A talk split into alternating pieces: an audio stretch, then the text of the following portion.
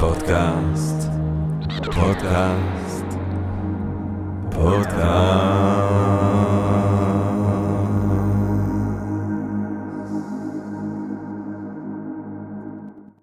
טוב, ברוכות וברוכים הבאים לפודקאסט של Think and Drink Different, פודקאסט למי שאוהב לחשוב ולשתות. אני ג'רמי פוגל, ואנחנו רוצים קודם כל להודות לסמסונג נקסט תל אביב, קרן השקעות בתוכנה בשלבים מוקדמים שמאפשרת לנו להקליט את הפודקאסט במשחד שלה בשרונה כחלק מתוכנית הנתיחה בקהילת החדשנות והיזמות הישראלית.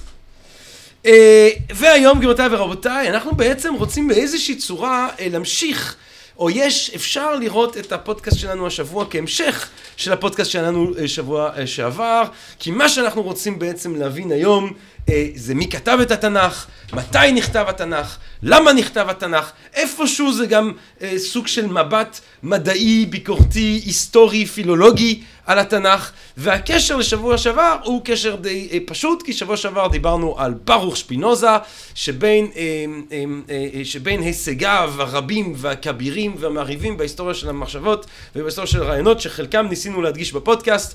אחד שלא יצא לנו לדבר עליו, זה שהוא נתפס הרבה מובנים כמכונן את המחקר הביקורתי המדעי של המקרא.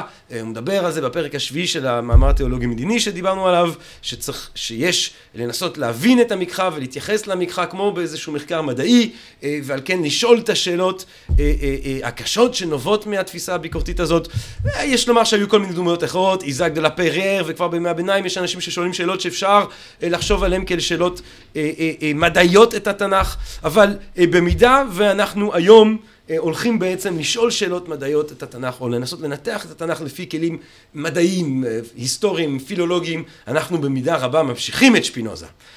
ואנחנו ממשיכים את שפינוזה, ואנחנו גאים ושמחים ונרגשים להמשיך את שפינוזה, עם לא אחרת מאשר דוקטור ליאורה רביד, גבירותיי ורבותיי, שהיא כתבה את הדוקטורט שלה על הספרים החיציוניים, היא כתבה אותו בבר אילן, ספרה "התנ"ך היה באמת", או בתרגום באנגלית שציפורה לוחששת לי שהיא הכותרת, שהיא יותר משקף את תוכן הספר היפה הזה, Daily Life in Biblical Times, שהתפרסם בעברית לפחות. התנ"ך היה באמת התפרסם בהוצאת ידיעות אחרונות ב-2009, הוא עוסק בסיפורי המשפחה בתנ"ך, כאשר בעצם מה שדוקטור רביד מבקשת לעשות בספר הזה, זה לבחון איזה מהסיפורים שהתנ"ך מספר לנו עובר בעצם את מבחן ההיתכנות ההיסטורית, ולכן לכל הפחות ייתכן שקרו כפי שתוארו. חלק מהסיפורים כן, חלק מהסיפורים לא, אנחנו נשמע על הדברים האלה בהמשך. היא כרגע, דוקטור ליאור רביד, בעצם פודקאסטרית בחירה על התנ"ך, כאשר היא מקליטה מדי שבוע, אם אני לא טועה, את פודקאסט של התנ"ך, שכל הפרקים של פודקאסט של התנ"ך הם בעצם פרקים של פודקאסט על התנ"ך. זה כמו הכותרת ככה תוכן, אין פה חתול בשק, ועל כן אנחנו שמחים ונרגשים מאוד לדבר היום על הנושא הגדול הזה עם גבירותיי ורבותיי, כמו שכבר אמרתי, דוקטור ליאורה רביד. ערב טוב. ערב טוב, ג'רמי. ערב טוב, דוקטור ליאורה רביד. ערב טוב גם לתובל רוזנבסר ב-Think and Drink Different שיושב כאן השובב הזה, כן. יש לי בקשה שלפני שאנחנו מתחילים. בטח. מכאן ואילך, ליאורה. ליאורה, בטח ליאורה. תודה. אני מכאן ואילך מיקי מאוס. לא סתם. אוקיי, זה מתאים לי. בכל מקרה, ליאורה, די עם הקשקשת הזאת, די, מספיק. מספיק נאמרו דברים כאן שלא קשורים באופן ישיר לעניין שלנו. אנחנו כאן בפודקאסט, אוהבים לתקוף את הבעיה שלנו ישר בבריאת צוואר. אי לכך ובדמל הזאת, אני רוצה להבין, ליאורה, בוא נתחיל ממש בלב העניין, מי כתב את התנ"ך ומתי? כתבו אותו מאות סופרים, ומתי זה בעיה. אנחנו, תמיד השאלה כמובן אם אתה ניגש מנקודת מבט דתית או אורתודוקסית, או מנקודת מבט מחקרית. בוא נציע לקהל שלנו אותם שנייה את הסיפור האורתודוקסי הדתי, ואז נעבור לסיפור המדעי. אוקיי. אז התלמוד הבבלי, בבא בתרא, קובע שגיבורי התנ"ך כתבו את התנ"ך. את התורה, כלומר את החומש, כתב משה מפי אלוהים, וכך הוא ידע לספר על בריאת העולם ועל כל מה שקדם לזמנו. ולכן משה גם מדבר מה שהיה בעבר ועל זמנו שלו.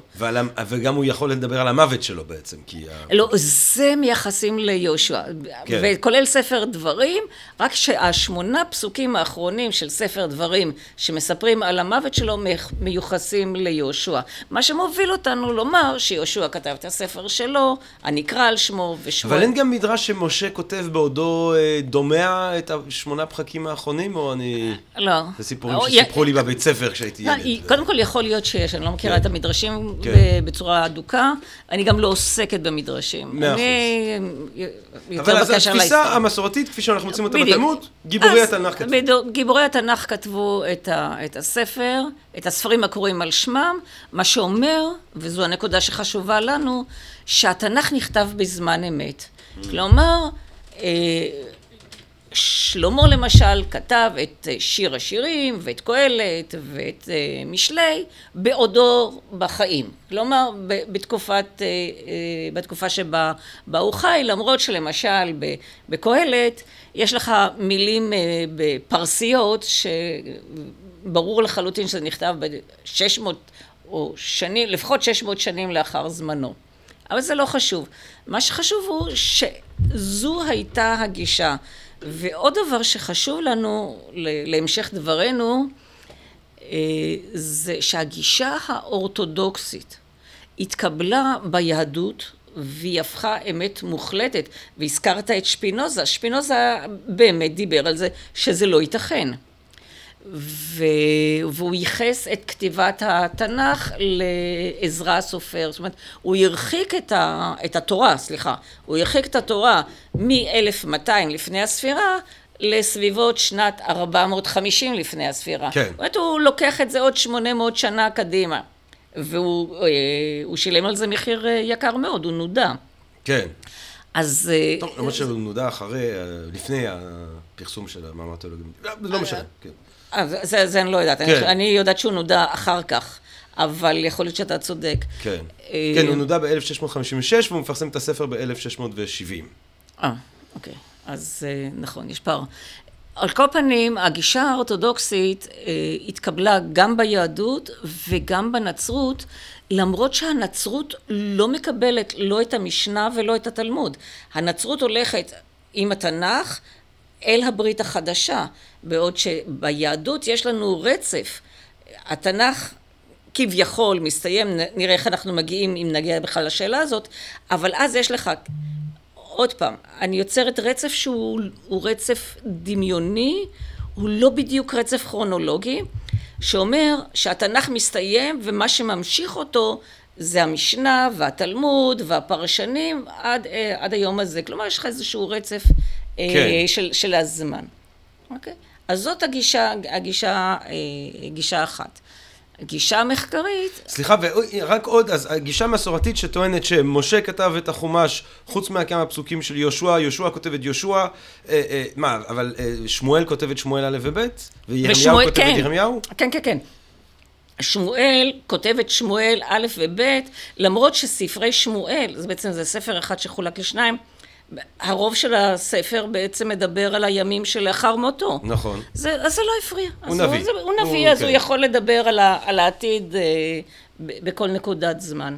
וירמיהו כן. וההתגלות בסיני לפי המסורת זה בעצם 10 הדברות והחוק הטקסי, התורה שבעל פה, שלבסוף... נכתבה גם במשנה, זאת אומרת, גם זה... כן, זה עוד פעם, אז זה חלק מהמסורת. כן. בסדר, אז זו המסורת, אמרנו את המסורת, אמרנו. נכון, ואמרנו אותה בצורה מכובדת ומכבדת. אמן. אבל אנחנו נמשיך עם החלק ההיסטורי שאומר דברים אחרים. ומה הוא אומר? אז החלק ההיסטורי, או ההיסטוריונים, חוקרי התנ"ך שבעצם מתייחסים לימינו, אומרים שהתנ"ך נכתב בדיעבד, עכשיו צריך להגדיר את תקופת התנ"ך, והוא מדבר על, בעצם אחר, זאת אומרת, הוא נכתב בדיעבד, והוא נכתב לאורך מאות שנים. עכשיו, יש חוקרים שמדברים על 1,000 שנים, אני מדברת על 700 שנים, אני קצת מצמצמת את זה. שבהם הדברים האלה נכתבים. שבהם התנ"ך... או מתאספים לכתב, כי יכול להיות שיש מסורות בעל פה, אני יודע. ללא ספק היו מסורות שעברו בעל פה מאב לבן, בזה אין שום ספק. אבל מה שכן, זה לא מועלה על הכתב בזמן אמת, והשאלה מתי זה נכתב, למה זה נכתב, זאת שאלה גדולה. אז מה הם 700 השנים האלה? אוקיי, אז קודם כל נגדיר את תקופת התנ"ך, ואז נרד ל700 השנים האלה. כשאנחנו מדברים על תקופת התנ"ך, תקופת התנ"ך זו התקופה שהיא כתובה בתנ"ך. כאן זה הספר. אז הספר מתחיל מבריאת העולם, ואחר כך הוא ממשיך וממשיך וממשיך. ברור שבריאת העולם זה החלק אני לא רוצה להגיד מיתולוגי, אבל הדתי או התיאולוגי, שבא ולא ליצור סדר, שאומר דבר אחד. קודם כל, האלוהים שלך הוא זה שברא את העולם, והרי יש לנו מאות, באמת מאות מיתולוגיות או סיפורי בריאה שרווחו בכל העולם. הנה, אמרת מיתולוגיה. סתם, בסדר. לא, אפשר תגידי מיתולוגיה. כן, בכיף. בכיף. המילה הזאת בסדר גמור איתי. עכשיו, אבל יש לנו באמת מאות סיפורי בריאה שרווחו בכל העולם הקדום, שבאים ואומרים דבר אחד, האל שלך, האל שלי, האל של תובל, הוא זה שברא את העולם, וזה האל הגדול או האלים הגדולים. אז הספר בראשית מתחיל בבריאה, ויש לך סיפורים שהם על אבות שחיו 600, 700, 800. זה תקופה מיתולוגית, נוח נכון. וכל הסיפורים כן. האלה, אנחנו רחוקים מאוד וכו'. כן. נכון, ואז הוא מגיע לאט לאט לזמן של אברהם, מבחינתי זה כבר זמן שבחלקו הגדול, הסיפור של אברהם ושרה, בחלקו הגדול עובר את מבחן ההיתכנות ההיסטורית. עובר את מבחן ההיתכנות ההיסטורית. ולכן הוא אפשרי. אז בוא נהיה עם אברהם. אברהם, אנחנו בתרבות אנחנו בסביבות 1800 לפני הספירה, והוא מגיע לפי הכתוב מאור, אור בסוגריים, אור כסדים, שזה בעיראק של ימינו, הולך דרך הסהר הפורה, מגיע לארץ כנען, ממשיך למצרים, חוזר בחזרה. עכשיו השאלה אם זה אפשרי? כן, זה אפשרי. זאת אומרת, אפשרי שב-1800 לפני הספירה, אז עיראק היא לא עיראק, אלא היא... היא אפילו לא בבל, היא... זה עדיין, זה לא סומריה. זה לא, אבל זה לא שומריה. כן, הוא נקרא כסדי. כן. אבל... כן, אי אפשר, אני לא יכולה להגיד לך מי שלט שם. אז מה שקורה ב-1800 לפני הספירה, את אומרת, זה לא אפשרי שיהיה איזשהו סוג של שייך, איזשהו סוג של אב משפחה, איזשהו סוג של מנהיג בקנה מידה מסוים, אברהם, שמגיע מעיראק להיום, מסתובב לו במזרח התיכון, מגיע לישראל, לכנען, נותן איזה גיחה למצרים, חוזר לכנען. זה ייתכן מבחינה היסטורית. כמובן שזה לא אומר שזה אשכרה קרה, את רק אומרת שזה ייתכן. זה לא בלתי אפשרי. אני אומרת דבר מעט שונה ממה שאתה אמרת. אני לא אומרת שהוא שייך, אני אומרת שהוא אדם מאוד מאוד עני. עני? עני, מאוד. ללא ספק. מדוע? אבל יש לו עבדים וצון. אין לו עבדים ואין לו צון, זה לא בתנ"ך, זה במסורת. המסורת הפכה אותו לאדם מאוד מאוד עשיר. כאשר אנחנו מדברים על העולם הקדום, אנשים עשירים, העושר שלהם התבטא בכך שהיה להם אדמה. אדמה זה הקריטריון הראשון לעושר בעין וגם באלף. אדם שיש לו נחלה, שיש לו אדמה, לא עוזב אותה ויוצא לטיול, ואני מדדתי את המרחקים, זה בספר זה מופיע, של 3,500 קילומטר, הולך דרך הפרט, במעלה של לאורך הפרט, זה דרך איומה, חוצה את ארץ כנען, בשנות רעב, מגיע למצרים ובחזרה, הוא נבד, הוא מסכן, ואין לו... ויש לו שפחה בתנ"ך, והוא קונה איפה לגבור את בני משפחתו. ומאוד מאוד מתקשה, שפחה... והוא שולח עם יצחק, הוא שולח עבד, יש לו שרת... רגע, חכה. קודם כל, כל מה שאתה אומר זה נכון. אז היינו אולי צריכים להקדים ולומר שבסיפור אולי של... אולי הוא יתאשר באמצע, אולי לא, הוא אין, מובוריש. אין, לא, לא, אין מצב. לא. הוא עד היום האחרון שלו מתגורר באוהל ונודד ממקום למקום באזורים הצחיחים של הארץ. אדם עשיר, וגם אז היו עשירים, לא כמו בימינו, הם גרו במקום אחד, היה להם בית, הם לא נדדו באזורים הצחיחים של שום מקום. זאת אומרת, יש לנו כאן תמונה של נבד מאוד מאוד מסכן. אבל צריך לשים לב לנקודה שאתה כבר העלית אותה. כשאנחנו מדברים על יצירה תיאולוגית, ודבר ראשון אנחנו מדברים על יצירה מגויסת. והסיפור של אברהם הוא בהחלט סיפור מגויס. ואתה יכול לבוא ולומר, יש לו שפחה. שפחה אתה מקבל חינם. מספיק שאתה תציע למשפחה הרעבה, פרוסת לחם עבור השפחה, שיהיה לה מה להכניס לפה, אתה לוקח אותה איתך. אז זה לא אומר שהוא היה... אז הוא מעמד ביניים. אז הוא מעמד הכי נמוך של התחתית החברתית. לא, אבל שנייה, השפחה, מה עם המשפחה שהוא זרק שם לחם לשפחה? היא יותר נמוכה ממנו. נכון, אז יש לך באמת גרעין מחיה מאוד מאוד קטן ודל. עכשיו, השאלה הגדולה היא, הרי מסופר שהוא שלח 10 גמלים, עמוסי כל טוב, כסף וזהב למשפחה שלו בחרן. 10 גמלים, זה באמת מושך אותנו למה שאמרת קודם, שהוא היה איזשהו שייך אדיר. אז ככה, קודם כל צריך לשים לב, אברהם זה 1800 לפני הספירה. גמלים מופיעים בפעם הראשונה, שאנחנו יודעים שהגמל הפך להיות בהמה מבויתת, כן.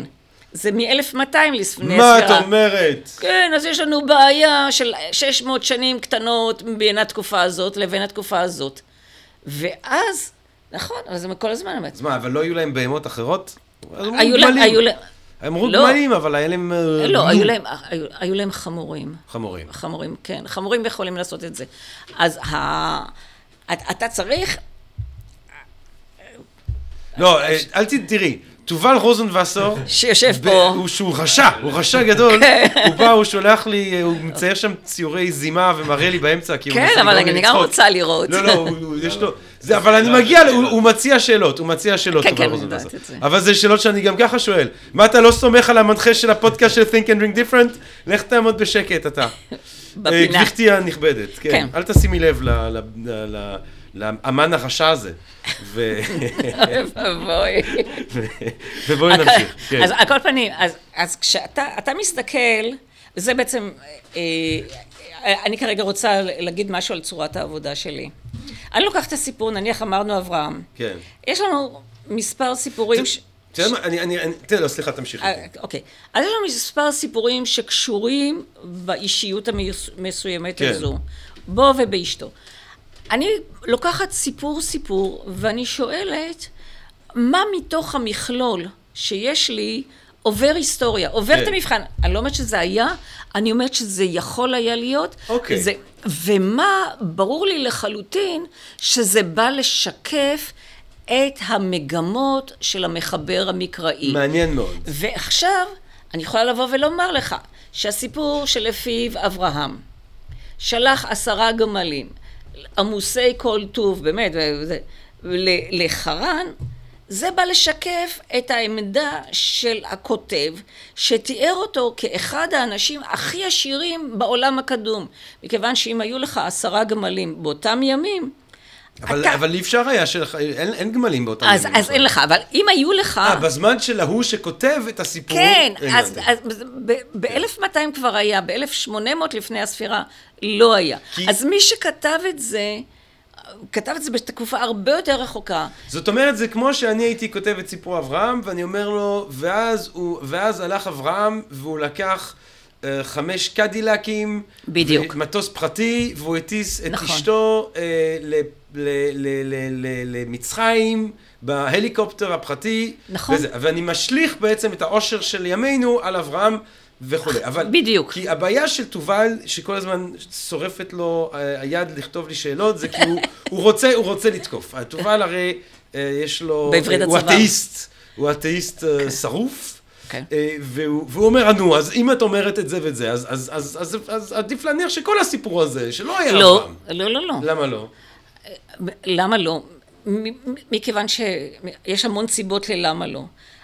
הסיבה הראשונה היא, כשאני יושבת וכותבת איזשהו דבר, אני מתכוונת אליו. אני מתכוונת אליו, ואני כותבת את הדבר שאליו אני מתכוונת.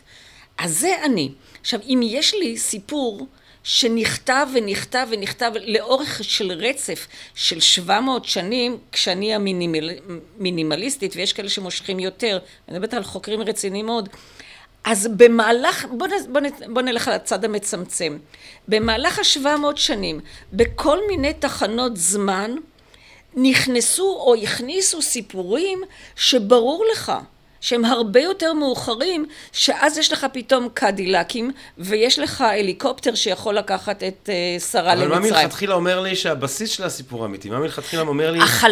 החלקים הריאליים. למשל, אנחנו מדברים על אברהם כעל דמות, על אב האומה. אין לך, ופה אני באמת מצטטת את שרה יפת, גם דיברנו עליה, הזכרתי אותה, פרופסור שרה יפת. באמת, איזו אומה מספרת שהאב הקדמון שלה, או האב הקדום שלה, או האב המייסד שלה, בא בכלל מארץ אחרת ומאוד מאוד רחוקה. המצב הטבעי הוא שיהיה אבי האומה בין המקום. חוץ עם האומה עצמה, נגיד, היא אומה של מהגרים. נגיד שזה אומה, הרי אנחנו יודעים למשל שההיסטוריונים הפגנים מדברים על כך שיציאת מצרים זה היה בסך הכל סוג של גירוש, סטייל טראמפ, של כל מיני מהגרים שהמצרים רצו להעיף משם בגלל המצור וזה. אז אם אתה אומה כזאת של מהגרים, אז אתה מספר לעצמך סיפור שמתחילים מהגר. אולי, סתם, זורק איזה השערה מיידית, לא חשבתי. זהו, אבל מצרים זה מצרים, ואנחנו זה אנחנו, ומצרים באמת היגרו אליה, או עברו אליה, אבל...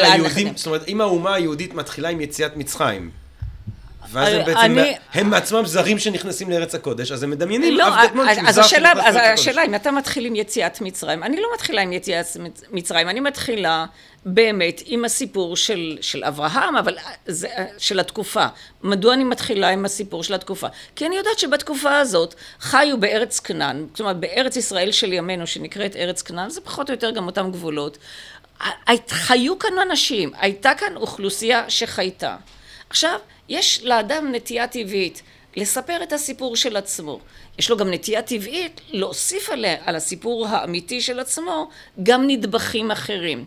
אבל ברגע שאני רואה סיפור שהוא נכון מכל כך הרבה זוויות, ותכף אני אתן לך כמה דוגמאות, ושהוא גם נכון מבחינה גיאוגרפית, שהוא נכון מבחינת האקלים, שהוא נכון מבחינת משטר המים. לא נכון, ייתכן. לא, הוא נכון, אוקיי. כי פה יש לי נתונים שהם חד משמעיים. אני אתן לך דוגמה. למשל, שנות רעב ושנות בצורת בארץ כנען, היא ארץ ישראל של ימינו, זאת עובדה קיימת. יש לך כמה שנים של בצורת, אז יש לך רעב. וכתוב שהיה רעב גדול בארץ בתקופה של אברהם, אנחנו מכירים את זה. כן, אנחנו מכירים את זה, זו תופעה אוניברסלית עולמית, אבל מה, היו בדיקות שמראים שאפשר לראות לפי אבנים באיזה שנים לא היה גשם, וזה משהו כזה? זה אני לא יודעת, אבל יש לנו מספיק ארכיאולוגיה שמאשרת שבתקופה הרלוונטית הייתה אוכלוסייה בארץ כנען. אבל אני אתן לך דוגמה יותר מעניינת, והיא גם מופיעה בספר. אבל ברור שהייתה אוכלוסייה כאן, זה לא... מי אומר שאחד מהם היה אברהם? לא, אף אחד לא אומר את זה. אבל מה שאנחנו כן יודעים, וזה אנחנו יודעים מהתעודות במצרים, שבתקופות של רעב במרחב שלנו, למצרים נהרו אוכלוסיות רעבות, משום שליד הנילוס, הנילוס הרי מקבל את המים שלו מאתיופיה. שם לא היה רעב, ולכן באמת היגרו לשם אנשים בתקופות רעב. והסיפור של אברהם שהוא הולך, ואגב גם של יעקב, שהם עוברים מארץ כנען, למצרים בשנות רעב.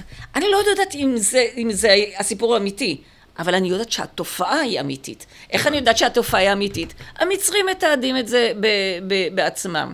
אבל אני רוצה להגיד לך... יש לזה עוד מקורות. נכון, אבל אני רוצה להגיד לך לגבי המסע של אברהם באופן ספציפי, כי הוא מעניין. הרי הוא בא מזה. עכשיו, התנ"ך מציין את התחנות שהוא עבר בדרך.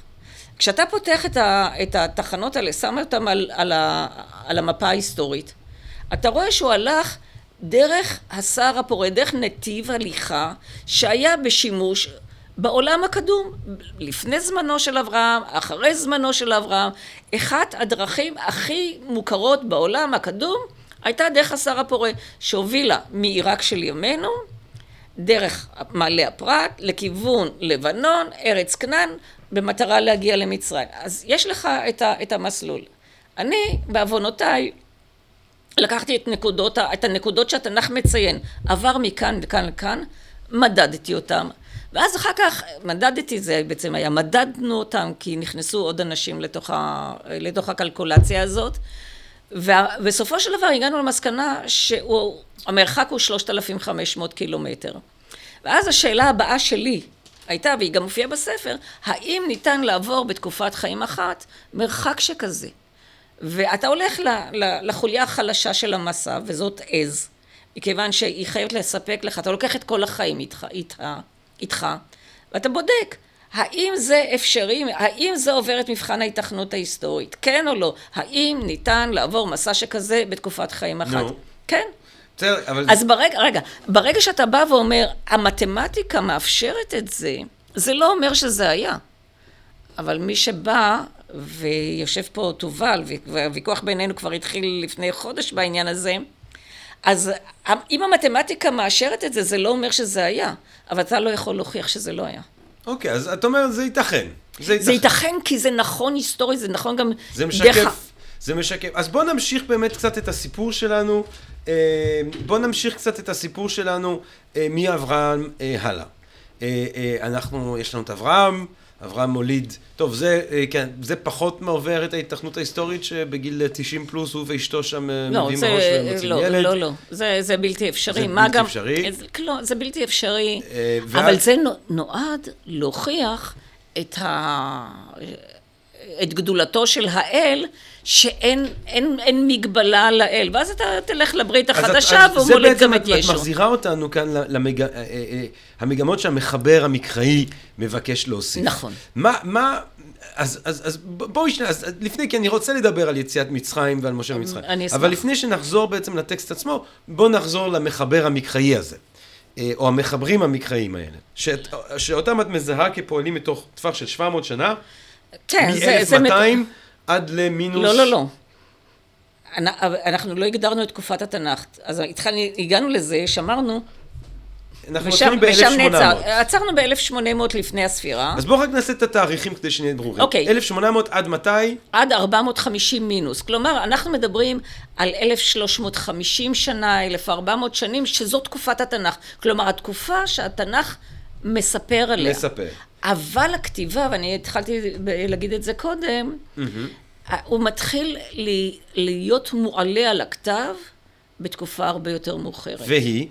בערך מסביבות, יש לנו חפיפה של איזה 50 שנה, מסביבות 500 לפני הספירה, ואז אנחנו כבר בבית המקדש השני, עד סביבות שנת 120, 130 לספירה. כלומר, לספירה, כלומר, יש לך כאן, אבל אני תמיד אומרת 700 שנה, כי הגבולות הם לא ברורים. כן. אז יש לנו... כ-700 שנה. כ-700 שנה. טוב, לפחות עם המינוס 500, שפינוזה לא כזה היה רחוק מה... לא, הוא לא היה רחוק. אוקיי, אז... הוא היה רחוק בזה שהוא תלה את כתיבת התורה במשה. סליחה, בעזרה. אבל בהחלט הוא לא היה רחוק. אז מי הם האנשים, אם לא עזרה, מי הם האנשים האלה שבין 500 ל-130 מעלים על הכתב ועורכים את התנ"ך? מי הם? תראה, אלה האנשים ששרדו את ההגליות. עכשיו, יש לנו הגליה אחת שהיא גלות 10 השבטים, שאם יהיה לנו זמן לדבר על החיצונים, אז אנחנו נדבר עליהם, על הספרים החיצונים, אבל בגדול, אלה האנשים שחזרו מגלות בבל, הם היו בני שבט יהודה. אז בוא רק נבהיר, כי לא בטוח שבהכרח הקהל הקדוש... אז 586 לפני הספירה, בית ראשון חרב על ידי נבוכדנצר, מלך בבל. מלך בבל. הוא היה אימפרטור, כן, ענק. אשורים? לא, זה בבל. האשורים שייכים לגלות 10 השבטים, שקדמה לגלות בבל בכ-150 שנה. כן, סליחה. והם לא מרוקנים את הארץ, אבל הם מרוקנים חלק גדול מאוד מהאוכלוסייה שחייתה בארץ ישראל, שלמעשה נעלמה ואיננה לנו. ויש כל מיני אגדות וסיפורים, אבל גלות בבל 586, מחריבים את בית מקדש ראשון, לוקחים לפחות איזושהי אליטה או... לא, הם לוקחים כי מרוקנים, האליטה כבר גלתה עוד קודם לכן, אבל הם למעשה מרוקנים את שבט יהודה. שבט יהודה היה שבט הירושלמי ומדבר יהודה. שבט יהודה למעשה מוגלה מעל הארץ, והוא השבט שחוזר ארצה בימי שיבת ציון. זאת אומרת, 70 שנה אחר כך, הצהרת... פחות. 60? 46 שנים, זה הכי... הצהרת כורש, כן, חוזרים לארץ. חוזרים לארץ. עכשיו צריך לציין שחוזרים ארצה מועטים. הרוב נשארים לחיות בבבל, ולימים הם גם יכתבו את התלמוד הבבלי. נכון.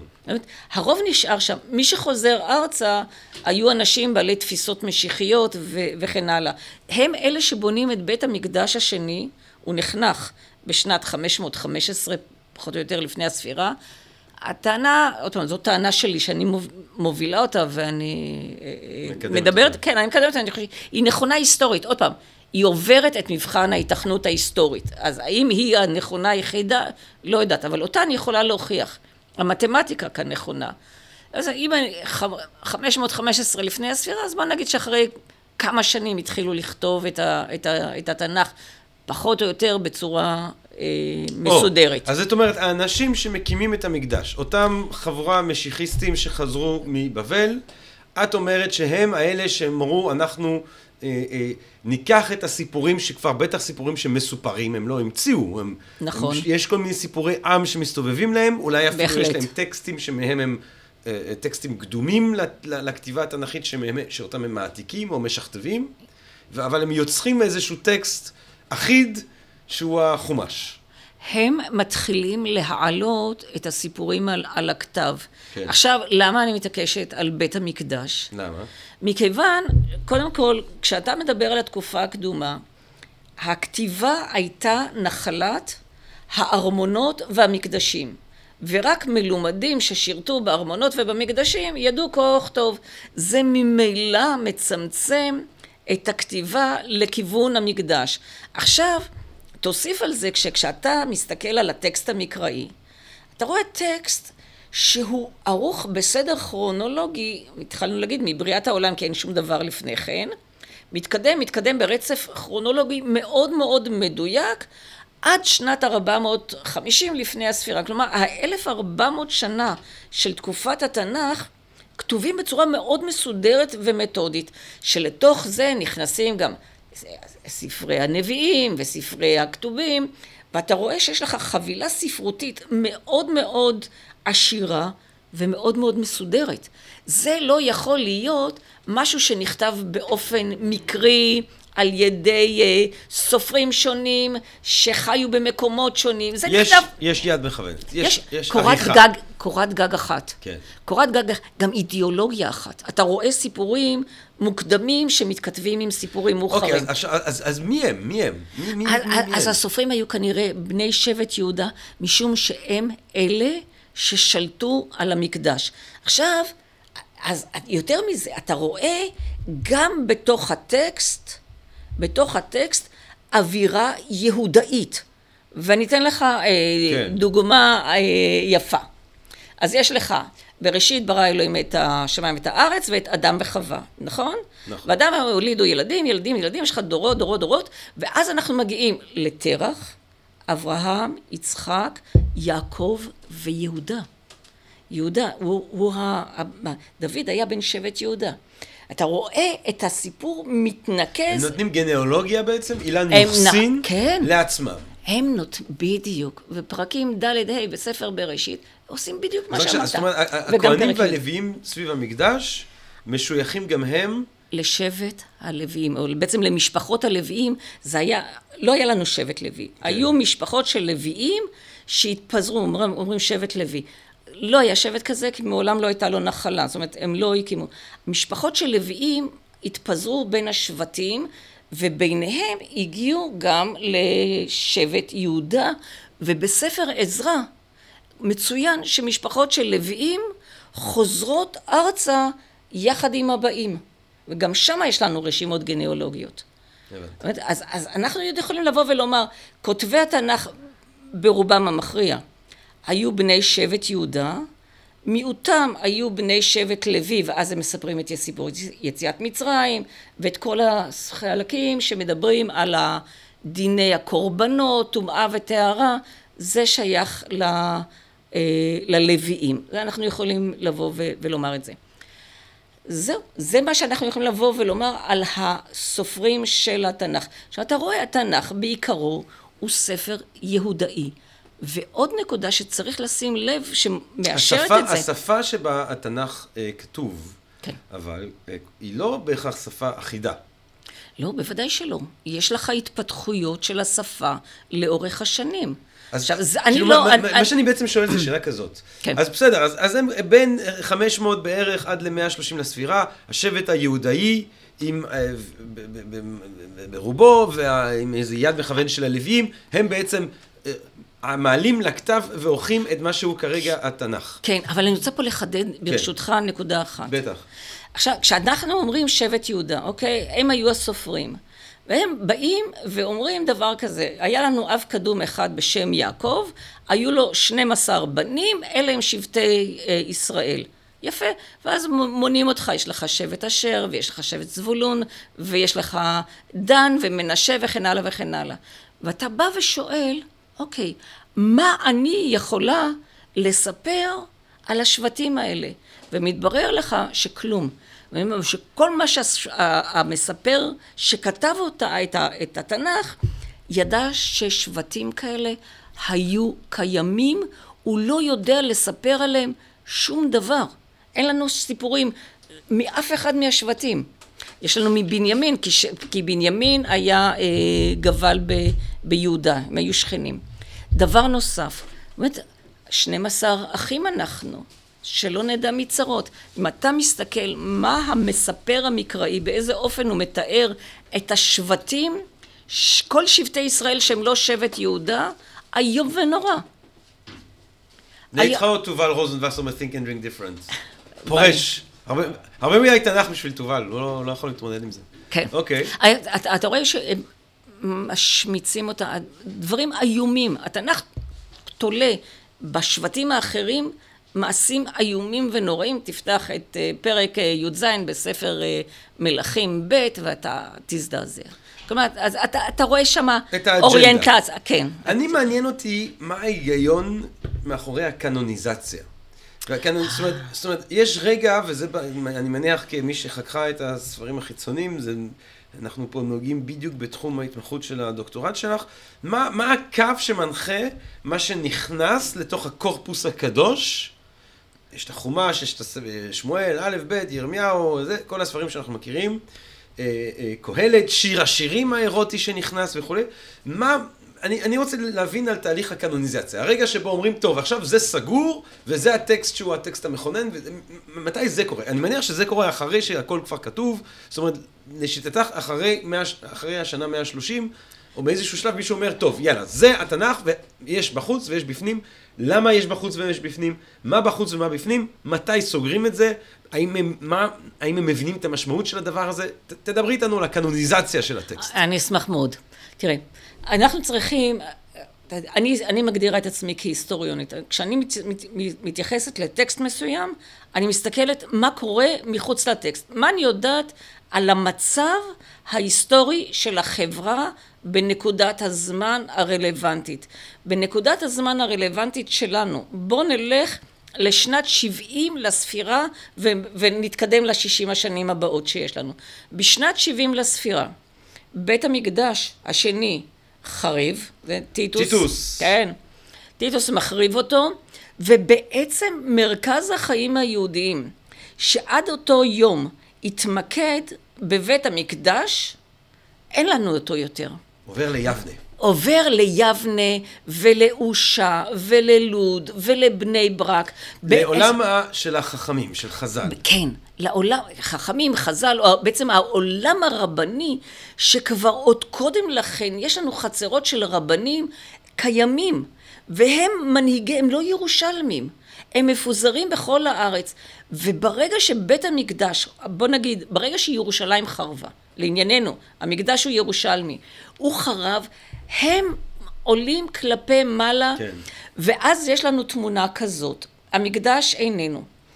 יש לנו קהילות יהודיות בכל אגן הים התיכון, אם זה ביוון, ואם זה בטורקיה, ואם זה בסוריה, ואם זה במצרים, ובמקומות נוספים, יהודים גלו, ואחרי חורבן בית המקדש השני, הם גולים גם לרומא.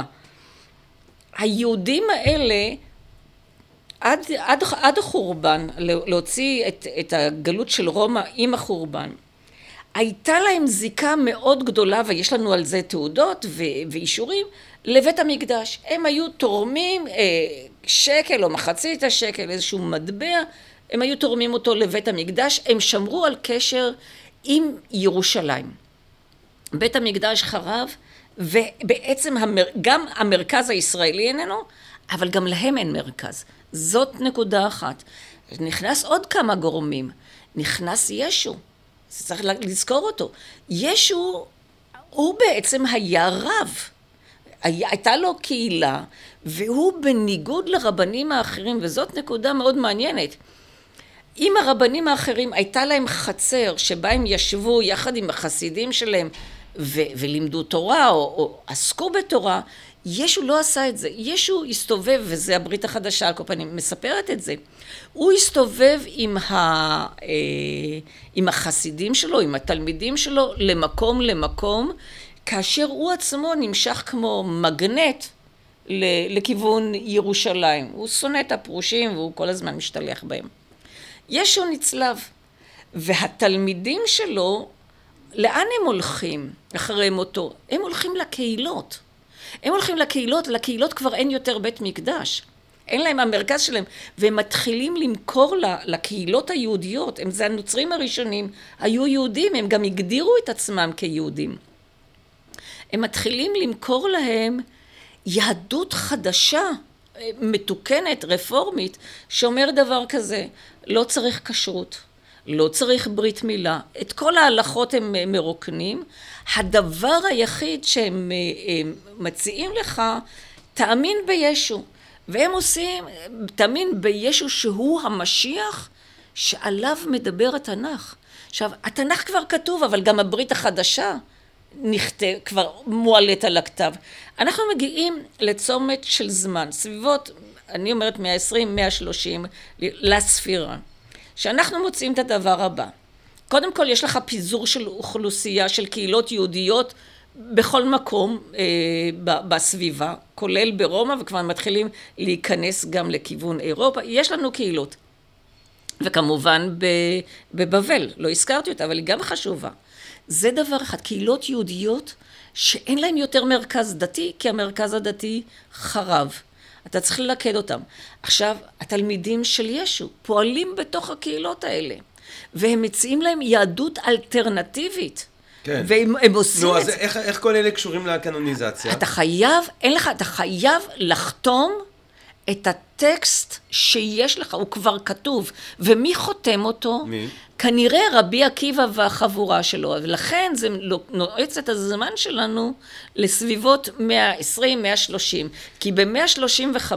ורבי עקיבא משכתב, עורך, או מה לא, מה שאנחנו מוצאים גם במשנה וגם בתלמוד, שיש ספק, או ישנם ויכוחים בין החוגים האלה, ומזכירים את רבים, ומזכירים עוד כמה דמויות, האם להכניס לתוך התנ"ך, לתוך הטקסט, את ספר שיר השירים, את יחזקאל, את קהלת ואת אסתר. ברגע שיש לך ויכוח בסביבות השנה הזאת או השנים האלה, אם הספרים האלה נכללים או לא נכללים, משמע שהטקסט עדיין לא במעמד קנוני. הוא הופך להיות קנוני, והוא הופך להיות קנוני כי אתה חייב להגדיר מי נמצא בתוך הגדר, מי שייך לנו, שממשיך את התנ"ך, כולל, זאת אומרת, התנ"ך, תורה והנביאים והכתובים, דרך המשנה ואחר כך התלמודים ומה שאמרנו, או מי שממשיך את התנ"ך דרך הברית החדשה, ולכיוון הברית החדשה. ואל תשכח שהברית החדשה מצטטת למעלה מ1,000 פסוקים מתוך התנ"ך. אבל מעניין שהתלמידים של ישוע, כן. הם לא עושים קנוניזציה שונה לברית הישנה מאשר היהודים שישארו יהודים, שלא יהפכו לנוצרים. זאת אומרת, לפי מה שאת אומרת, אז הגיוני שאולי התלמידים הנוצרים ישתכתבו את התנ"ך, אם התנ"ך עדיין, אם הקנוניזציה מאוחרת בעצם להתחלה, לניצנים הראשונים של הנצרות, אז למה שהתלמודים האלה לא עשו קנוניזציה שמשרתת את האינטרס שלהם יותר? למה הטקסט הוא אותו טקסט לשני הדתות גם יחד? אם אתה קורא את הברית החדשה, הם בעצם לוקחים את התנ"ך, ובאים ואומרים לך שהתנ"ך מבשר על הולדתו של ישו, ושישו הוא המשיח. אבל למה אצלם אסתר ושיר השירים בתנ"ך גם? לא, הם לוקחים, אסתר, אני לא יודעת אם היא מופיעה בברית החדשה, אם יש לה ציטוטים מתוך מגילת אסתר. לא, אבל למה שהם מתייחסים אליו כאל ברית ישנה. הם באים ואומרים, הברית הישנה היא נכונה. אגב, גם הקוראן יעשה את זה. הברית הישנה היא נכונה. כן, אבל הברית הישנה רק הופכת להיות מה שהיא ב-130, 120, 130. כן, כן, אבל הם מקבלים את זה. תראה, 80 שנה אחרי שישוע מת. הטקסט, נכון, הם מקבלים את הברית הישנה. עכשיו, הם צריכים, מכיוון שהם בונים לישו גניאולוגיה, זה נפתח במתי, וזה אחר כך חוזר עוד פעם. הם בונים לישו גניאולוגיה, שמתחילה בבריאת העולם, ועוברת דרך כל האבות, ועוברת דרך דוד, וממשיכה, עד שהיא מגיעה לישו. מכיוון שהם בעצם פוסחים, או מקבלים, לא פוסחים, מכיוון שהם בעצם מקבלים את הגניאולוגיה המקראית, אז הם ממשיכים את זה עם ישו. והנקודה המעניינת היא שלמרות שהם לא מקבלים לא את המשנה ולא את התלמוד, הם כן קיבלו את הטענה של התלמוד שחילק את התנ"ך לאנשים שכתבו אותו. את זה הם כן קיבלו. ולכן הם גם גינו את שפינוזה, זה חוזר לשפינוזה. אם אנחנו חזרנו לשפינוזה ולכופר שממשיך את דרכו בספרו האחרון פרויד על משה ומונותאיזם, ואנחנו חוזרים בעצם למבחן שאת הצבת בקריאה שלך את המקרא, מבחן ההיתכנות ההיסטורית, בוא נדבר שנייה על הדמות שמככבת אצל פרויד, אצל שפינוזה ובתנ"ך כמובן עצמו, משה רבינו. כן. משה רבינו. הדמות המוחכבת הזאת. אני אזכיר לקהל אולי הקדוש שמאזין לנו ב-39 כשפרויד כותב משה ומונותאיזם, בעצם הוא הולך לטעון משהו שלי נראה לכאורה מאוד משכנע, שמשה הוא בכלל איזשהו סוג של אציל מצרי, שמקבל לידו לאחר פולמוסים פוליטיים כאלה ואחרים איזשהו עם, בגלל שהוא לא יהיה פרעה הבא, אז נותנים לו איזשהו עם כדי שהוא כן יהיה מלך, ולכן הוא גם לא יודע לדבר את השפה של העם, ואז יש לו את השיתוף פעולה עם הכהנים, שהם כן מדברים, אבל כן יש לו גמגום במיתולוגיה היהודית, אבל הנקודה היא שלפי התנ"ך, הוא נולד ליהודים במצרים, ואז, אבל הורגים את הסכרים, ואז האמא שמה אותו בזה, ואז הוא איכשהו מוצאים אותו, והוא גודל בארמון, ופרויד אומר הרבה יותר הגיוני שהוא פשוט גדל בארמון כי הוא נולד בארמון, כי הוא מלכתחילה אציל מצרי. מה מבחינתך ההיתכנות ההיסטורית או היחס שלך לטיפוס של משה? משהו שמזכיר את פרויד, או משהו שאולי דווקא מזכיר יותר את התפיסה המסורתית? אני מודה שלא זה ולא זה. אוקיי. הסיפור של משה, יש לנו כאן דמות, קודם כל על הנושא הזה של כמה הוא נעזר באהרון ובכהנים, מאוד מאוד מוטלת בספק, מן הטעם הפשוט. כשאתה מסתכל על הטקסט, שקיים בידיך, נלך אחד אחד. משה גמגם, בחיים הוא לא גמגם, כתוב, כבד לשון. ושאהרון ידבר בשמו. אבל כשאתה מסתכל על כל הספרים, שמות ויקרא וכן הלאה, ובמדבר, אהרון לא פותח את הפה ולא מצפצף. אלוהים לא דיבר עם אהרון, ומשה מעולם לא התקשה לדבר, והוא גם דיבר וגם שר. ויותר מזה, אם אתה תיקח את הדמות של אהרון ותעשה ניסוי אינטלקטואלי, תמחוק אותו מהתנ"ך. הוא לא מוזכר בתנ"ך. יתברר לך שכל הסיפור יהיה הרבה יותר חלק. והשאלה לכן היא, מי השתיל את אהרון לתוך הטקסט המקראי? הטענה הזאת היא לא טענה שלי, אני בדקתי אותה, אבל הטענה הזאת כבר הושמעה קודם לכן. אתה בעצם בא ושואל, למה צריך את אהרון? אלוהים לא מדבר עם אהרון. כן. אז הגיוני לחשוב שאנשי המקדש השתילו את אהרון כדי לעשות גניאולוגיה חזרה, לתת להם אוטוריטה. כן, ואז יש לך את פסל הזהב, את עגל הזהב, כן? אם אהרון היה כזה צדיק, והוא משפחת הכהנים, אז ביום שמשה נעלם לך לכמה ימים, אז הוא כבר בונה עגל זהב. יש לך גם, אתה רואה את המתח על הדמות הזאת של אהרון, בתוך הטקסט עצמו. הוא לא בונה, הוא נאלץ לבנות, מאלצים אותו. אבל הוא מאשים, כן? הוא מאשים, מאלצים אותו. אוקיי. אבל את חושבת שהיה כזה דבר, משה? אני לא יודעת אם משה היה או לא היה, אבל אני אומרת דבר לגמרי אחר. כשאני מסתכלת על סיפור יציאת מצרים, על הטקסט עצמו, החל מסיפור הולדתו, ועד למעשה עד יום מותו של משה. אני שואלת את עצמי, מה כאן בתוך הסיפור יכול היה להיות אמת וכרגיל עובר את מבחן ההיתכנות ההיסטורית? נו, אז מה עובר את מבחן ההיתכנות ההיסטורית? הרבה מאוד. מה זאת אומרת? תראה, סיפור... מרד עבדים מוצלח? עוד פעם, סליחה? מרד עבדים שמצליח? לא היה מרד עבדים. שוב, כבר אמרתי את זה מוקדם יותר, אם אתה מסתכל בהיסטוריוגרפיה הפגנית, טקיטוס, דיודורס וכולי, בעצם יציאת מצרים, זה פרעה, זה הפרעונים מעיפים ממצרים, כל מיני הוי פולוי וערב רב שאין להם עניין שישהו להם במדינה, והחבורה הזאת מתלכדת לכדי עם, והם קוראים לעצמם יהודים וממציאים לעצמם סיפור. אוקיי, אז זה לא עובר את מבחן ההיתכנות, וזה, כי זה, תכף אני אסביר לך למה, וזה גם לא מתיישב עם הטקסטים המקראיים. אז בסדר, אז כתבו את זה יוונים, אבל לא כתבו את זה מצרים. מה כן, מה אנחנו כן יודעים? לא, אבל שנייה, למה זה לא, זה מתיישב הרבה יותר טוב מאשר מרד עבדים שמצליח. מי אמר שהיה מרד עבדים? התנ"ך לא מדבר על מרד עבדים. אתה יודעת, let alone 10 מכות ואלוהים שמוציא ביד רמה אנשים מצרים. עוד פעם, אז אנחנו צריכים, ההפרדה היא, מה בא מתוך הסיפור לתאר את הגדולה של אלוהים, ואת זה שהוא עשה 10 מכות, והוציא ביום אחד איזה 2.5 מיליון אנשים ממצרים, אז הרי 600,000, ביום אחד, בערב אחד, הרי גם היום אתה לא מסוגל להוציא כמות כזאת של אנשים ממקום אחד בבת אחת, ועוד להוליך אותם בצורה מסודרת, כן?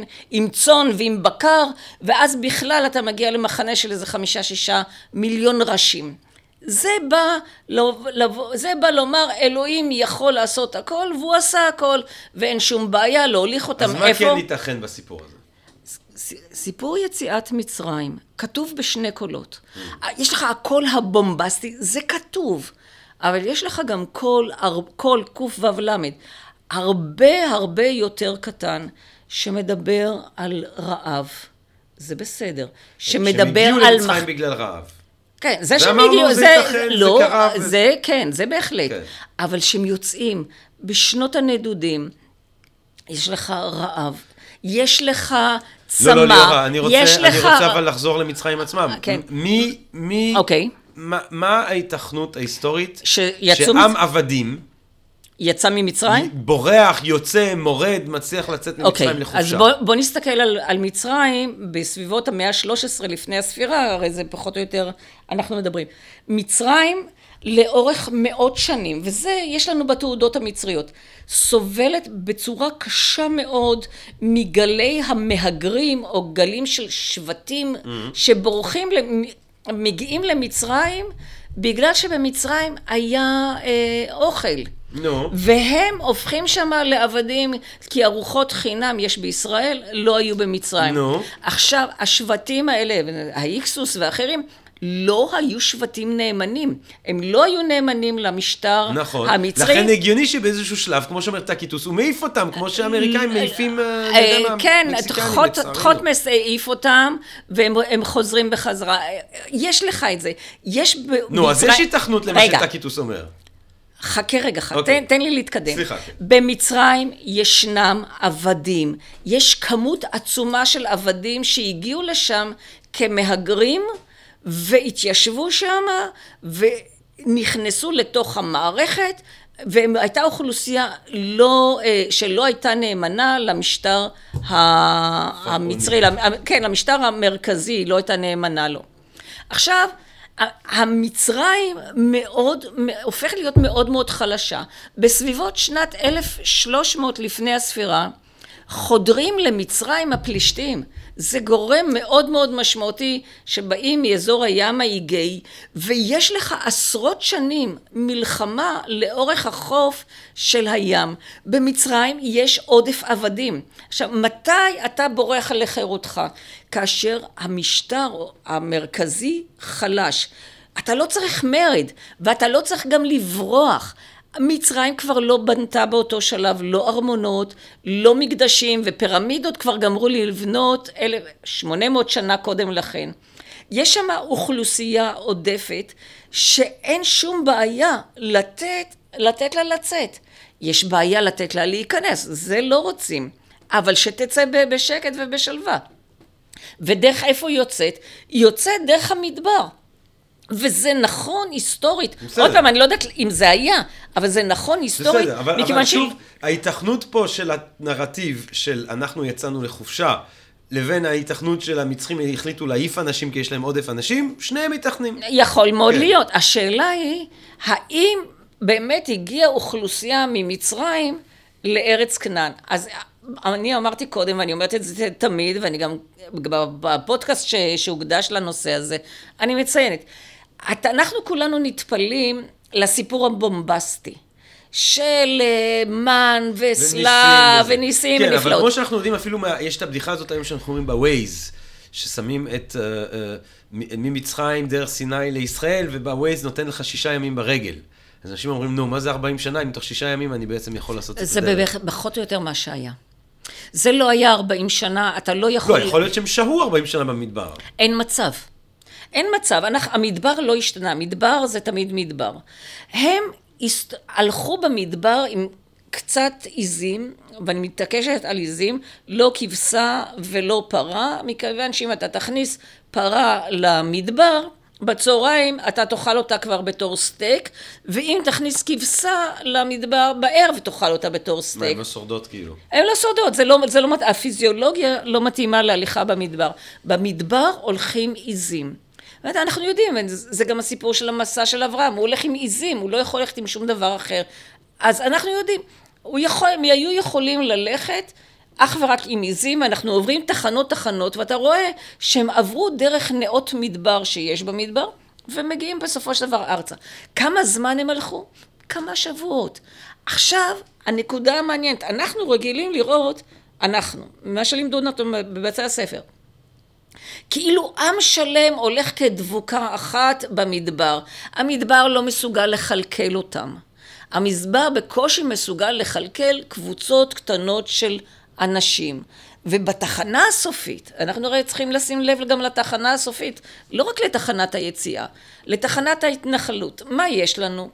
יש לנו פתאום בסוף המאה ה-12, 111 לפני הספירה, משהו כמו 50 שנה אחרי תחילת יציאת מצרים, פתאום קמים לך בארץ, באזור ההר, קמות לך פתאום התנחלויות, או סליחה, לא התנחלויות, יישובים קטנטנים של 5 דונם, של 10 דונם, של חמולות. כלומר, יש לך פיזור יישובי שמסתדר נכון עם הכרונולוגיה של יציאת מצרים. ואז, כשאתה מסתכל על זה מלמעלה, אתה בא, אני בא, ואני גם באה ועושה את זה. אני באה ואומרת, התנ"ך מספר לנו 2 סיפורי יציאת מצרים. אחד באמת בומבסטי שבא לשרת את המגמות התיאולוגיות של התנ"ך, וזה בסדר, זה ספר דתי. אבל זה יושב על תשתית מאוד מאוד נמוכה. מצרים חלשה, רמסס השני שמלך 67 שנה נחשב כאילו מלך מאוד מאוד גדול, הוא היה מלך גדול שמלך על ארץ חלשה מאוד, שסבלה ממרידות פנימיות, ועכשיו סובלת ממלחמה קשה מאוד עם הפלישתים שהגיעו דרך הים, והתנפלו לו על האזור הדלטה, ומנסים לחדור לפנים מצרים. והוא מאוד מאוד חלש, ולכן זה זמן טוב. שים לב שמרד של עבדים, או בכלל עבדים, מרד של עבדים יש לנו ברומא, אבל עבדים מתי הם בורחים? כשהשלטון חלש. אוקיי, אז בוא נחזור עכשיו לדמות של משה. אז יש התכנות היסטורית לסיפור הזה, יש התכנות היסטורית לגרסאות אחרות של אותו סיפור. כן, נכון. מה עם משה רבינו? האם הוא היה או לא היה? מה זה הדמות הזאת? זאת אומרת, אין הרבה התכנות היסטורית לזה שהוא נולד למשפחה יהודית, אבל גדל כאצולה בארמון. כן, זה אני לא יודעת. אם כבר יותר הגיוני שהוא באמת גדל כאצולה בארמון, נקודה. ומרד שמה וברח על חייו, יותר הגיוני. זה נכון. ולאן הוא יכול ללכת, משה? בין אם הגרסה הזאת נכונה או בין אם הגרסה, אתה פותח את האטלס ומסתכל, או שהוא יכול ללכת לכיוון אפריקה השחורה ולעלות במעלה הנילוס ולהגיע לאתיופיה, ויכול להיות שהיו באמת קבוצות שהגיעו לשם, או שהוא יכול לעשות בדיוק מה שהתנ"ך מספר. הקבוצת העבדים עם איזשהו מנהיג בראשה, בוא נקרא לו משה. ללכת דרך מדבר סיני, ואז מה אתה מקבל? קבוצה של אנשים שהיא רעבה, שהיא מתלוננת, שהיא לא מכירה את הדרך במדבר, ולכן יש לה דמות בשם חובב, אגב, מדייני, והמדיינים היו אחד משבטי המדבר, שמוביל אותם דרך המדבר, כי הוא יודע את מקום חנותנו, את מקומות החנייה במדבר, ויש מקומות חנייה, המדבר היה, הלכו במדבר, לפני משה, אחרי משה, מדבר סיני הוא לא מדבר גדול, כולו 400 קילומטר, אתה יכול לחצות אותו, אתה לא יכול לחצות אותו בשישה ימים, זה בלתי אפשרי, זה דורש ג'יפים. אבל אתה יכול לחצות אותו ברגל במהלך של חודשיים, לשלושה חודשים. ואז אתה מקבל בנקודת הקצה, פתאום התיישבויות בדרך השנייה. עכשיו, האם הדמות של משה נכונה? בוודאי שהיא נכונה. מכיוון שאתה מוצא... נכונה, זאת אומרת, היא תיתכן. היא אפשרית, מדוע? היא אפשרית, אין עוד מקורות. דיברנו על סוקרטס לפני השידור, האם סוקרטס קיים, אני אומר, בסדר, יש את סוקרטס. נכון. אצל אפלטון, יש אותו גם אצל דיוגנוס לארטיוס, יש אותו אצל קסנופנס. יש כמה וכמה מקורות שמדברים על סוקרטס, כך שהתכנות שלו מאוד גבוהה. למרות שהוא לא כתב אף מילה. הוא לא כתב אף מילה, לא. גם ישוע לא. נכון. אבל סוקרטס לא כתב מהמילה, פירון לא כתב מהמילה, דיוגנוס מסינופה לא כתב מהמילה, יש הרבה פילוסופים שלא כותבים מהמילה, אנחנו מקבלים אותם מכל מיני מקורות, אנחנו מקבלים כל מיני דיווחים על קיומם, זה ייתכן בעליל, אין שום דבר על טבעי בקיומם, זאת אומרת, הגיוני מאוד לחשוב שהם קיימים. כי הם לא יצירות קדושות, זאת אומרת, הם לא יצירות שנועדו להיות קנוניות. אין לנו שום כתב מצרי על משה? לא. אין לנו שום כתב... השם משה הוא שם מצרי. נכון, אבל אין לנו שום כתב שמתאר את האיש הזה באף דבר חוץ מהמקרא שלנו. נכון מאוד. אבל כשאתה מסתכל על המקרא שלנו, אתה מוצא דמות שהיא מאוד מאוד ריאלית, בהרבה מאוד פעמים. אז נכון, מתי הוא לא ריאלי? שהוא מרביץ עם המטה שלו על הסלע. בסדר, אבל גם האידיוט של דוסטויבסקי הוא מאוד ריאלי, גם הדמויות של טולסטוי הן מאוד ריאליות. נכון, והמלחמה שהוא מדבר... גם הדמויות של פלובר הן מאוד פלובר. נכון, נכון. ריאליות. אז בדיוק ככה. אז כשאתה מדבר על טקסט, ואתה בא ואומר, הוא מאוד ריאלי. הוא מאוד ריאלי לתקופה שלו. ולכן אתה צריך תמיד לחפש... גם בטולסטוי, גם אם הדמויות הן בדיוניות, הן משקפות דמויות שהיו יכולות להתקיים, ובעיקר ברקע יש היסטוריה שבאמת קרתה. הכי טוב זה, נו, הסיפור עם סקרלט אוהרה, איך קוראים לה? Gone with the Wind. כן, חלף עם הרוח. אז הדמויות הן דמויות של... שהן לא דמויות אמיתיות, לא רד באטלר ולא סקרלט אוהרה, אבל התקופה היא תקופה נכונה, והמלחמה היא תקופה נכונה. אתה יכול ללמוד הרבה מאוד על התקופה. ואתה בא אבל שואל פה, על משה עצמו. הדמות היא דמות, אתה מוצא פה בכל כך הרבה אלמנטים ריאליים, כולל העובדה שהוא לא מצליח להתמודד עם האנשים שהוא הולך איתם. הם מורדים בו על ימין ועל שמאל. זו דמות שהיא מאוד מאוד מורכבת ברמה האנושית, למרות שהיא עושה מעשי ניסים, ולמרות שאלוהים מדבר איתה, ואתה בא ואומר, זה שייך לחלק התיאולוגי. אבל אני שוב פעם מחזירה אותך לנקודה מרכזית. ברגע שנקודת הפתיחה היא אפשרית, ונקודת הסיום גם היא אפשרית, כי פתאום יש לך מלא יישובים בארץ, 50 שנה אחר כך, 50, 100 שנים אחר כך, פתאום יש לך מלא יישובים. היישובים האלה קמו משום שהגיעה אוכלוסייה חדשה לארץ. פתאום יש לך התעבות בעין של האוכלוסייה בישראל. מאיפה היא באה? מאיפה באו אוכלוסיות נוספות? יכולים לבוא, אנחנו מכירים את הגיאוגרפיה, היא יכולה לבוא רק מהמדבר, מכיוון, או מכיוון מזרח או מכיוון דרום. וכמובן שגם מצפון. כן. אבל אז זה לא משה. שיר השירים. מעניין אותי, אם דיברנו על הקנוניזציה ועל רבי עקיבא, יש הרבה שאלות והרבה ספרים שאפשר לשאול למה הם בפנים, למה הם בחוץ, קהלת, איוב. זה מעניין, כן. אבל שיר השירים, עם האירוטיקה שלו, אנחנו יודעים מבחינה היסטורית, אם אני לא טועה, ותגני אותי אם אני טועה, היה פה פולחן שעירב מיניות בכנען, היו אורגיות מקודשות. תראה, אני אחזור כאן על מה שאמר פרופסור יעקב קליין, אני בכלל מאוד אוהבת לצטט את מה שהוא אומר, כי אני חושבת שהיה היסטוריון גדול וחוקר גדול, שהוא כתב על זה, זאת שירת רועים שהייתה מוכרת בארץ כנען, שירת אהבה בין גבר לאישה, כן, אז אתה יכול ללכת עם זה לכיוון האירוטי. אז למה זה נכנס? זה נכנס מכיוון שרבי עקיבא קבע ששיר השירים זה קודש קודשים, ככה. זה באמת נזקף לזכותו. אבל זה שמדובר בשירה אירוטית, ושהייתה שירה כזאת בעולם הקדום, בוודאי. אבל השאלה הייתה באמת אם להכניס את זה וזה, ואז הוא עושה איזושהי הקבלה, שכינה והאהבה של אלוהים לבני ישראל. בסדר, זה כבר הולך הלאה. קהלת. למה קהלת נכנסת עם המסר הפסימי הזה? הבל הבלים, הכל הבל. מה עדיף לו האדם מהבהמה וכו'. תשמע, על קהלת באמת יש איזשהו ספק, ומגילת אסתר לא מזכירה את אלוהים, ויחזקאל, יש שם דמות אלוהים שיורדת על כיסא, ואתה מוצא פתאום בעיות. מה שקורה בנקודת העריכה, או בנקודת הסגירה של הטקסט, שבעצם אומר דבר כזה, לכותבי התנ"ך, מי שזה לא היו, ולא דיברנו עליהם. זאת אומרת, דיברנו עליהם, אבל לא דיברנו על 700 שנים האלה. במהלך, בסדר, אתה כאילו מגיע לנקודת החתימה, אבל לא דיברנו על הרצף.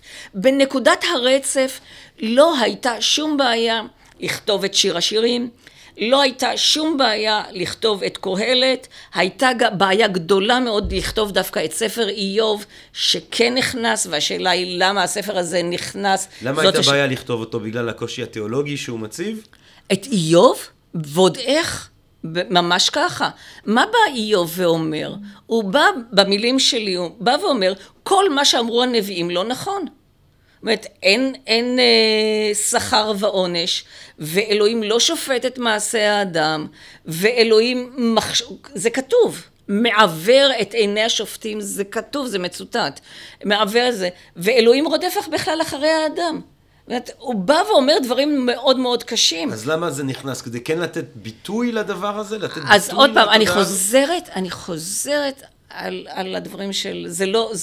זה לא המחקר שלי, וזה כן דברים שאני באופן אישי גם שמעתי אותם, את פרופסור קליין אומר, הוא היה אחד המורים שלי, אומר, כי הוא היה כנראה אחד מאלה... זה שהוא היה אחד מכותבי התנ"ך, זה חד משמעי, כי הוא זרק כתוב, אלא היה כנראה גם אחד מאלה ש... אני לא רוצה להגיד חתמו, אבל היה לו מספיק כוח להכניס את היצירה שלו לתוך הטקסט. מי? זה שכתב את ספר איוב. כי ספר איוב מתנגד.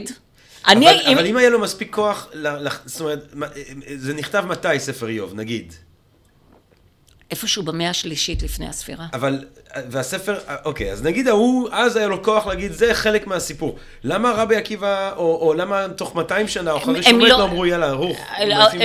הם בכלל לא הייתה, לגבי איוב לא הייתה מחלקת, או לא ידועה לנו בוא נגיד ככה, לא ידועה לנו מחלוקת לגבי איוב כי היא לא מתועדת.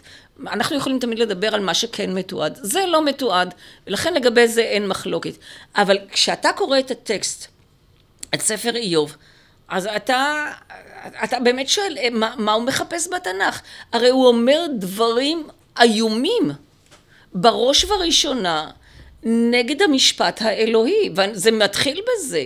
היה לך איש צדיק, שאלוהים נותן רשות לעשות בו כרצונו, להרוג את הילדים שלו, כן. אבל לא להרוג אותו. הקושי ברור. דוקטור ליאורה רבית. ליאורה, כן. שאלת השאלות. תראי, את חוקרת תנ"ך מנקודת זווית היסטורית.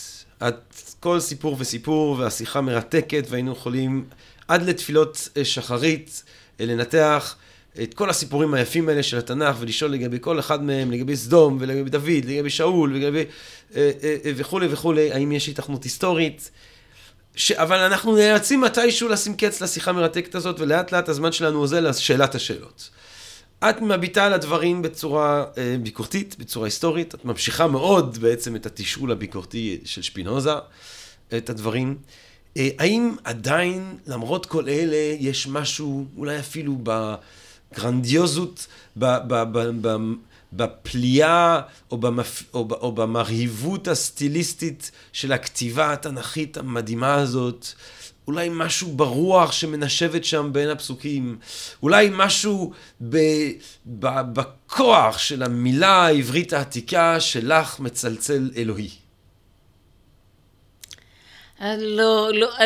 אני לא יודעת לענות על זה. אני לא יודעת לענות על זה, כי זאת גם שאלה מאוד מאוד אישית. כן, זאת שאלה אישית. אני שואל שאלה אישית. אני מתקשה לענות על שאלות אישיות במה אני מאמינה, כי אני לא רוצה להיות אישו אבל השאלה מאוחרת. אתה בעצם שואל אותי אם אני מאמינה בקיומו של אלוהים, של אל עליון. זאת השאלה שלך? בעקיפין גם. אני מניח שאני שואל אותך אם המקרא, אם הטקסט הזה, יש בו משהו שהוא שונה מהאיליאדה של הומרוס, או מגילגמש. האם יש בו... בוודאי, הוא שונה לחלוטין. יש לך... לא, אבל שונה, ברור שהוא שונה, אבל נשגב. תראה, השפה המקראית היא באמת שפה נשגבת. יוצאת מן הכלל, ולא הגענו לספרים החיצוניים שנשארו בחוץ, ששם השפה היא הרבה יותר פשוטה, ואתה רואה שהם לא עברו שום עריכה ושום הגהה ושום הידור. יש לך כאן טקסט מאוד מאוד מהודר, זה בזה אין שום ספק. אני כן יכולה לבוא ולומר דבר כזה על עצמי, אם אתה שואל שאלה אישית. תראה, אני נולדתי בקיבוץ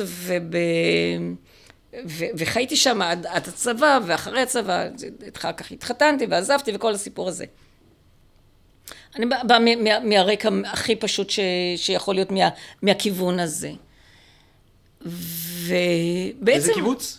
אפיקים, עמק הירדן.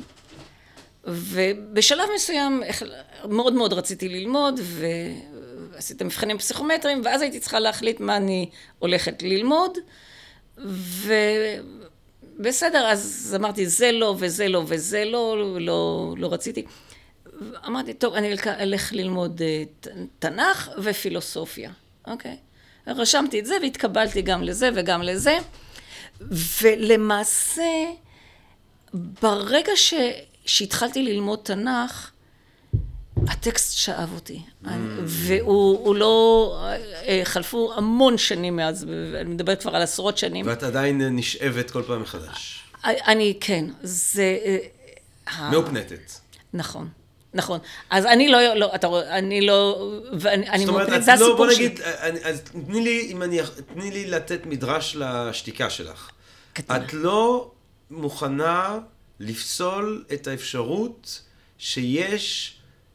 מקור השראה לטקסט הספציפי הזה שהוא לא אנושי. תראה, הטבע האנושי, בכל מקום שאתה תבחר להימצא בו, האדם מאמין בכוח עליון. אתאיזם זה המצאה של הדורות שלנו. נכון.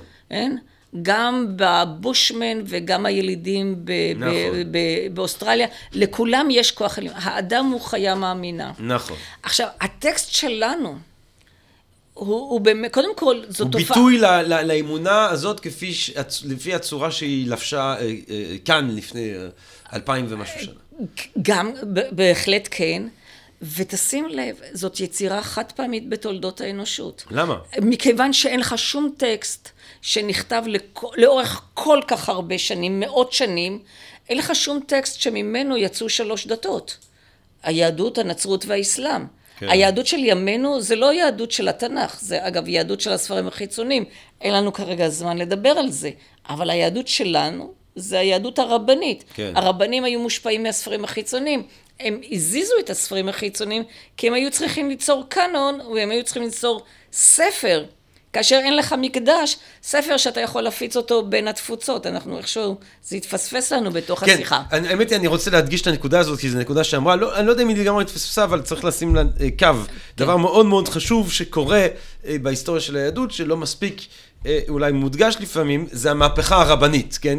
כן. היהדות היא דת מקדש, יש מקדש, עולים למקדש 3 פעמים בשנה, הכל סביב המקדש, אין יותר מקדש, דיברנו, האליטה עוברת לרבנים, ואנחנו בעצם היום חיים את היהדות הרבנית.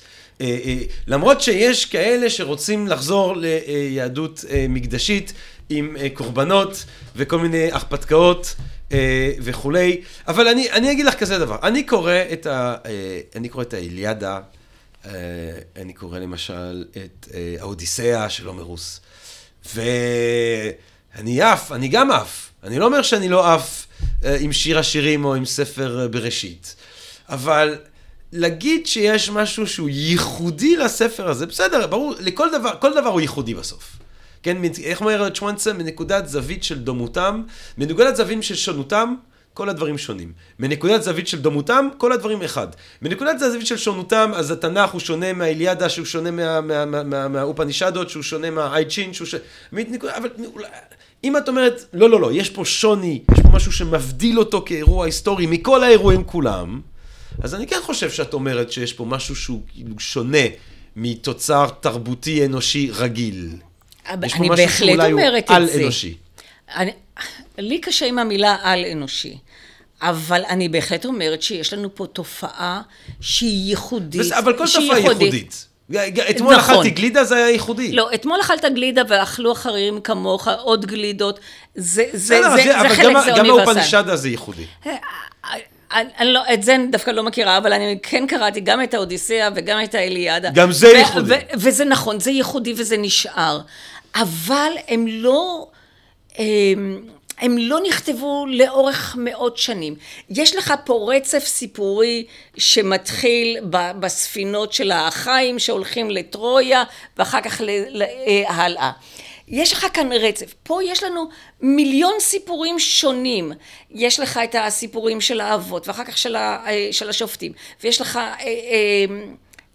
אגדות ויש לך שירה של תהילה ויש לך משלי ויש לך תהילים וכן הלאה וכן הלאה. יש לך פה מגבש ספרותי אדיר, ואתה רואה שהמגבש הזה מאוד מאוד הרמוני.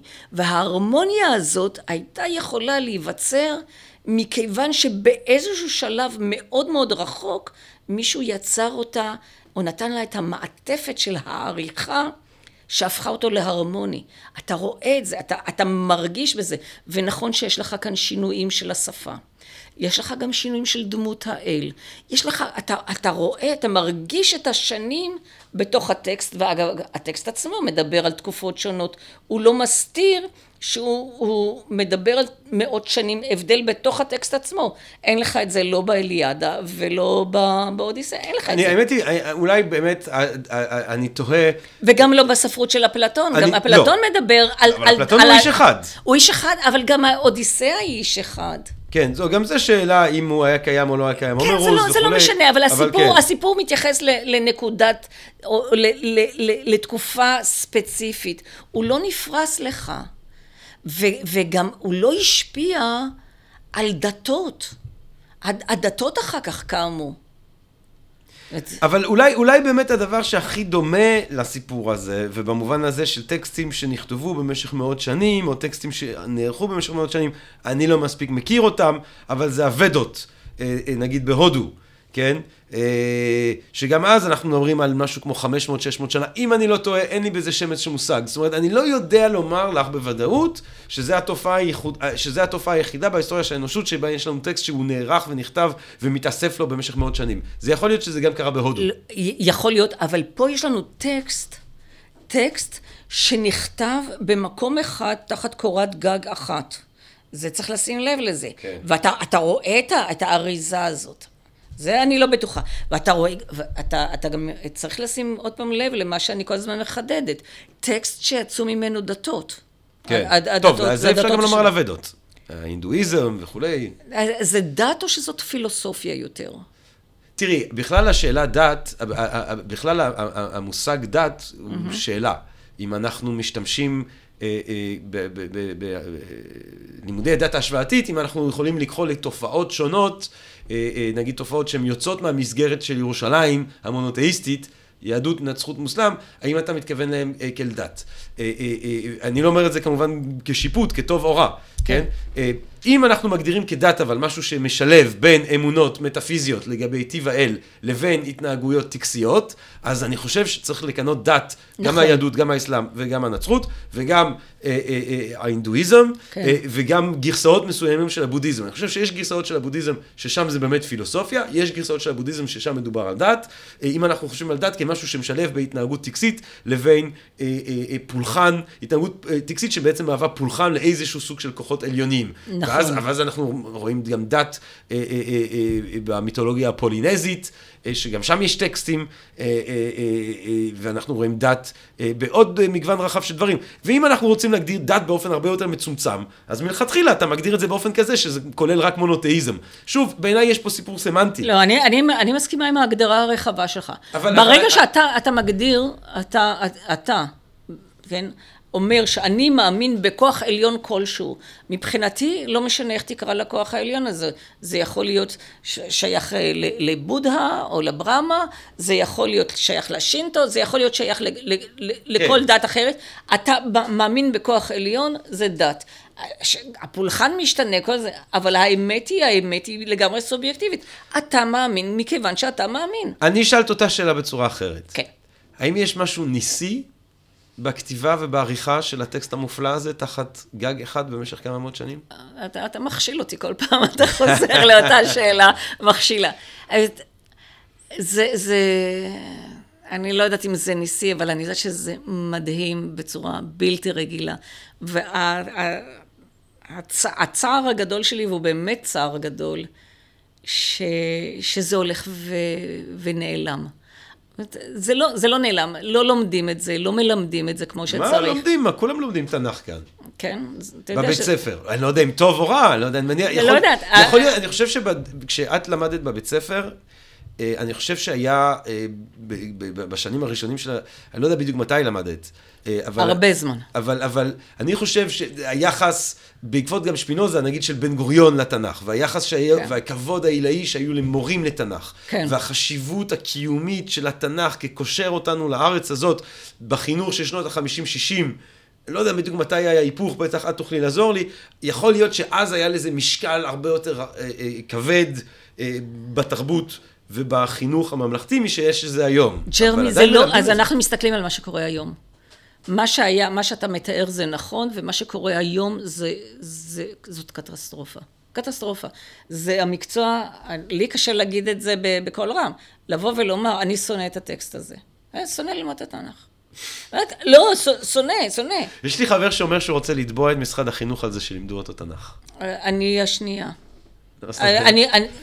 תראה, עוד פעם, עכשיו יהיו כאלה שיבקשו להוציא אותי להורג, אז אולי כדאי שתחתוך את זה. סקילה. או סקילה או שריפה. כן. תראה, אם הטקסט המקראי הוא המקצוע הכי שנוא על תלמידי בית ספר, אז יש לנו בעיה. או שצריך לפטר את כל התלמידים, או שצריך לפטר את כל המורים.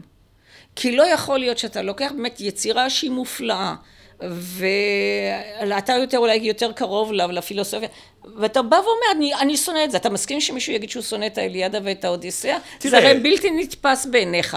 אני מבחינתי, אם בן אדם איכשהו לא מצא את עצמה בספרים האלה, זה לא סיבה עכשיו להעניש אותו. אני מניח שזה קשור לדרך שבה אתה מלמד את זה. נכון. אני כן יוצא מתגולי הנחה שאם אתה מלמד את זה כמו שצריך, אז אתה מלמד את זה כמו שצריך.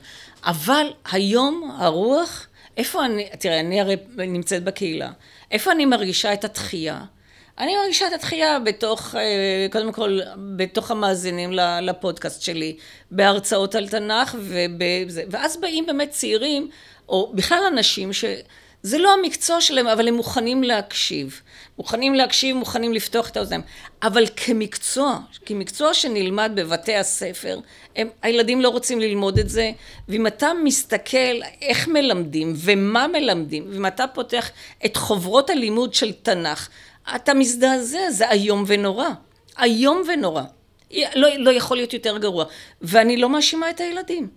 לא מאשימה. אני באופן אישי לא אסכים ולא הסכמתי, לעולם לא אכנס לבית ספר. לא רוצה. נקודה למחשבה. דוקטור ליאורה רביד. טוב, בסוף אנחנו גלשנו להוראת התנ"ך, אבל זה נושא חשוב. נכון. ואני חושב שגם זכינו לשמוע ולהתאהב שוב במקצוע הזה, למרות אולי אפילו המצב היחסית פחות נשגב שבו הוא נמצא היום, אשר הוא נמצא פעם. וזכינו לשמוע את הסיפורים היפהפיים האלה מנקודת זווית אחרת, ולשמוע על המבחן ההיתכנות ההיסטורית המעניין הזה שלך. האם יש איזשהו משהו שאת רוצה להוסיף, שלא יצא לך לומר וחשוב לומר לך? חשוב לך לומר לקהל הקדוש הזה של Think and Ring Different, עוד איזשהו משפט או שתיים לסיכום? יש לנו היסטוריה מפוארת, לא יודעת מפוארת, אבל מרתקת. יש לנו ספר שהוא באמת חד פעמי בתולדות האנושות, ו... מדהים, ואני כאן כדי לספר אותו, וזהו. דוקטור ליאורה רביד, אני מודה לך מאוד על שיחה מרתקת. תבואו ותשמעו את ההרצאות של ליאורה ב-Think and Ring Different. תקשיבו לפודקאסט שלה, אם אתם רוצים להמשיך ולשמוע על סיפורי התנ"ך ועל הדרך ועל חקר התנ"ך ומדעי התנ"ך אם תרצו. תקראו את הספר היפה שלה, התנ"ך היה באמת, בהוצאות ידיעות ספרים. וכמובן אני מקווה שמאוד נהנתם מהפודקאסט הזה ומהפודקאסטים שכבר הקלטנו, ואלה שבעזרת השם ומשה רבינו ואברהם אבינו נמשיך להקליט. תודה רבה לכם, לילה טוב ונשתמע. פודקאסט.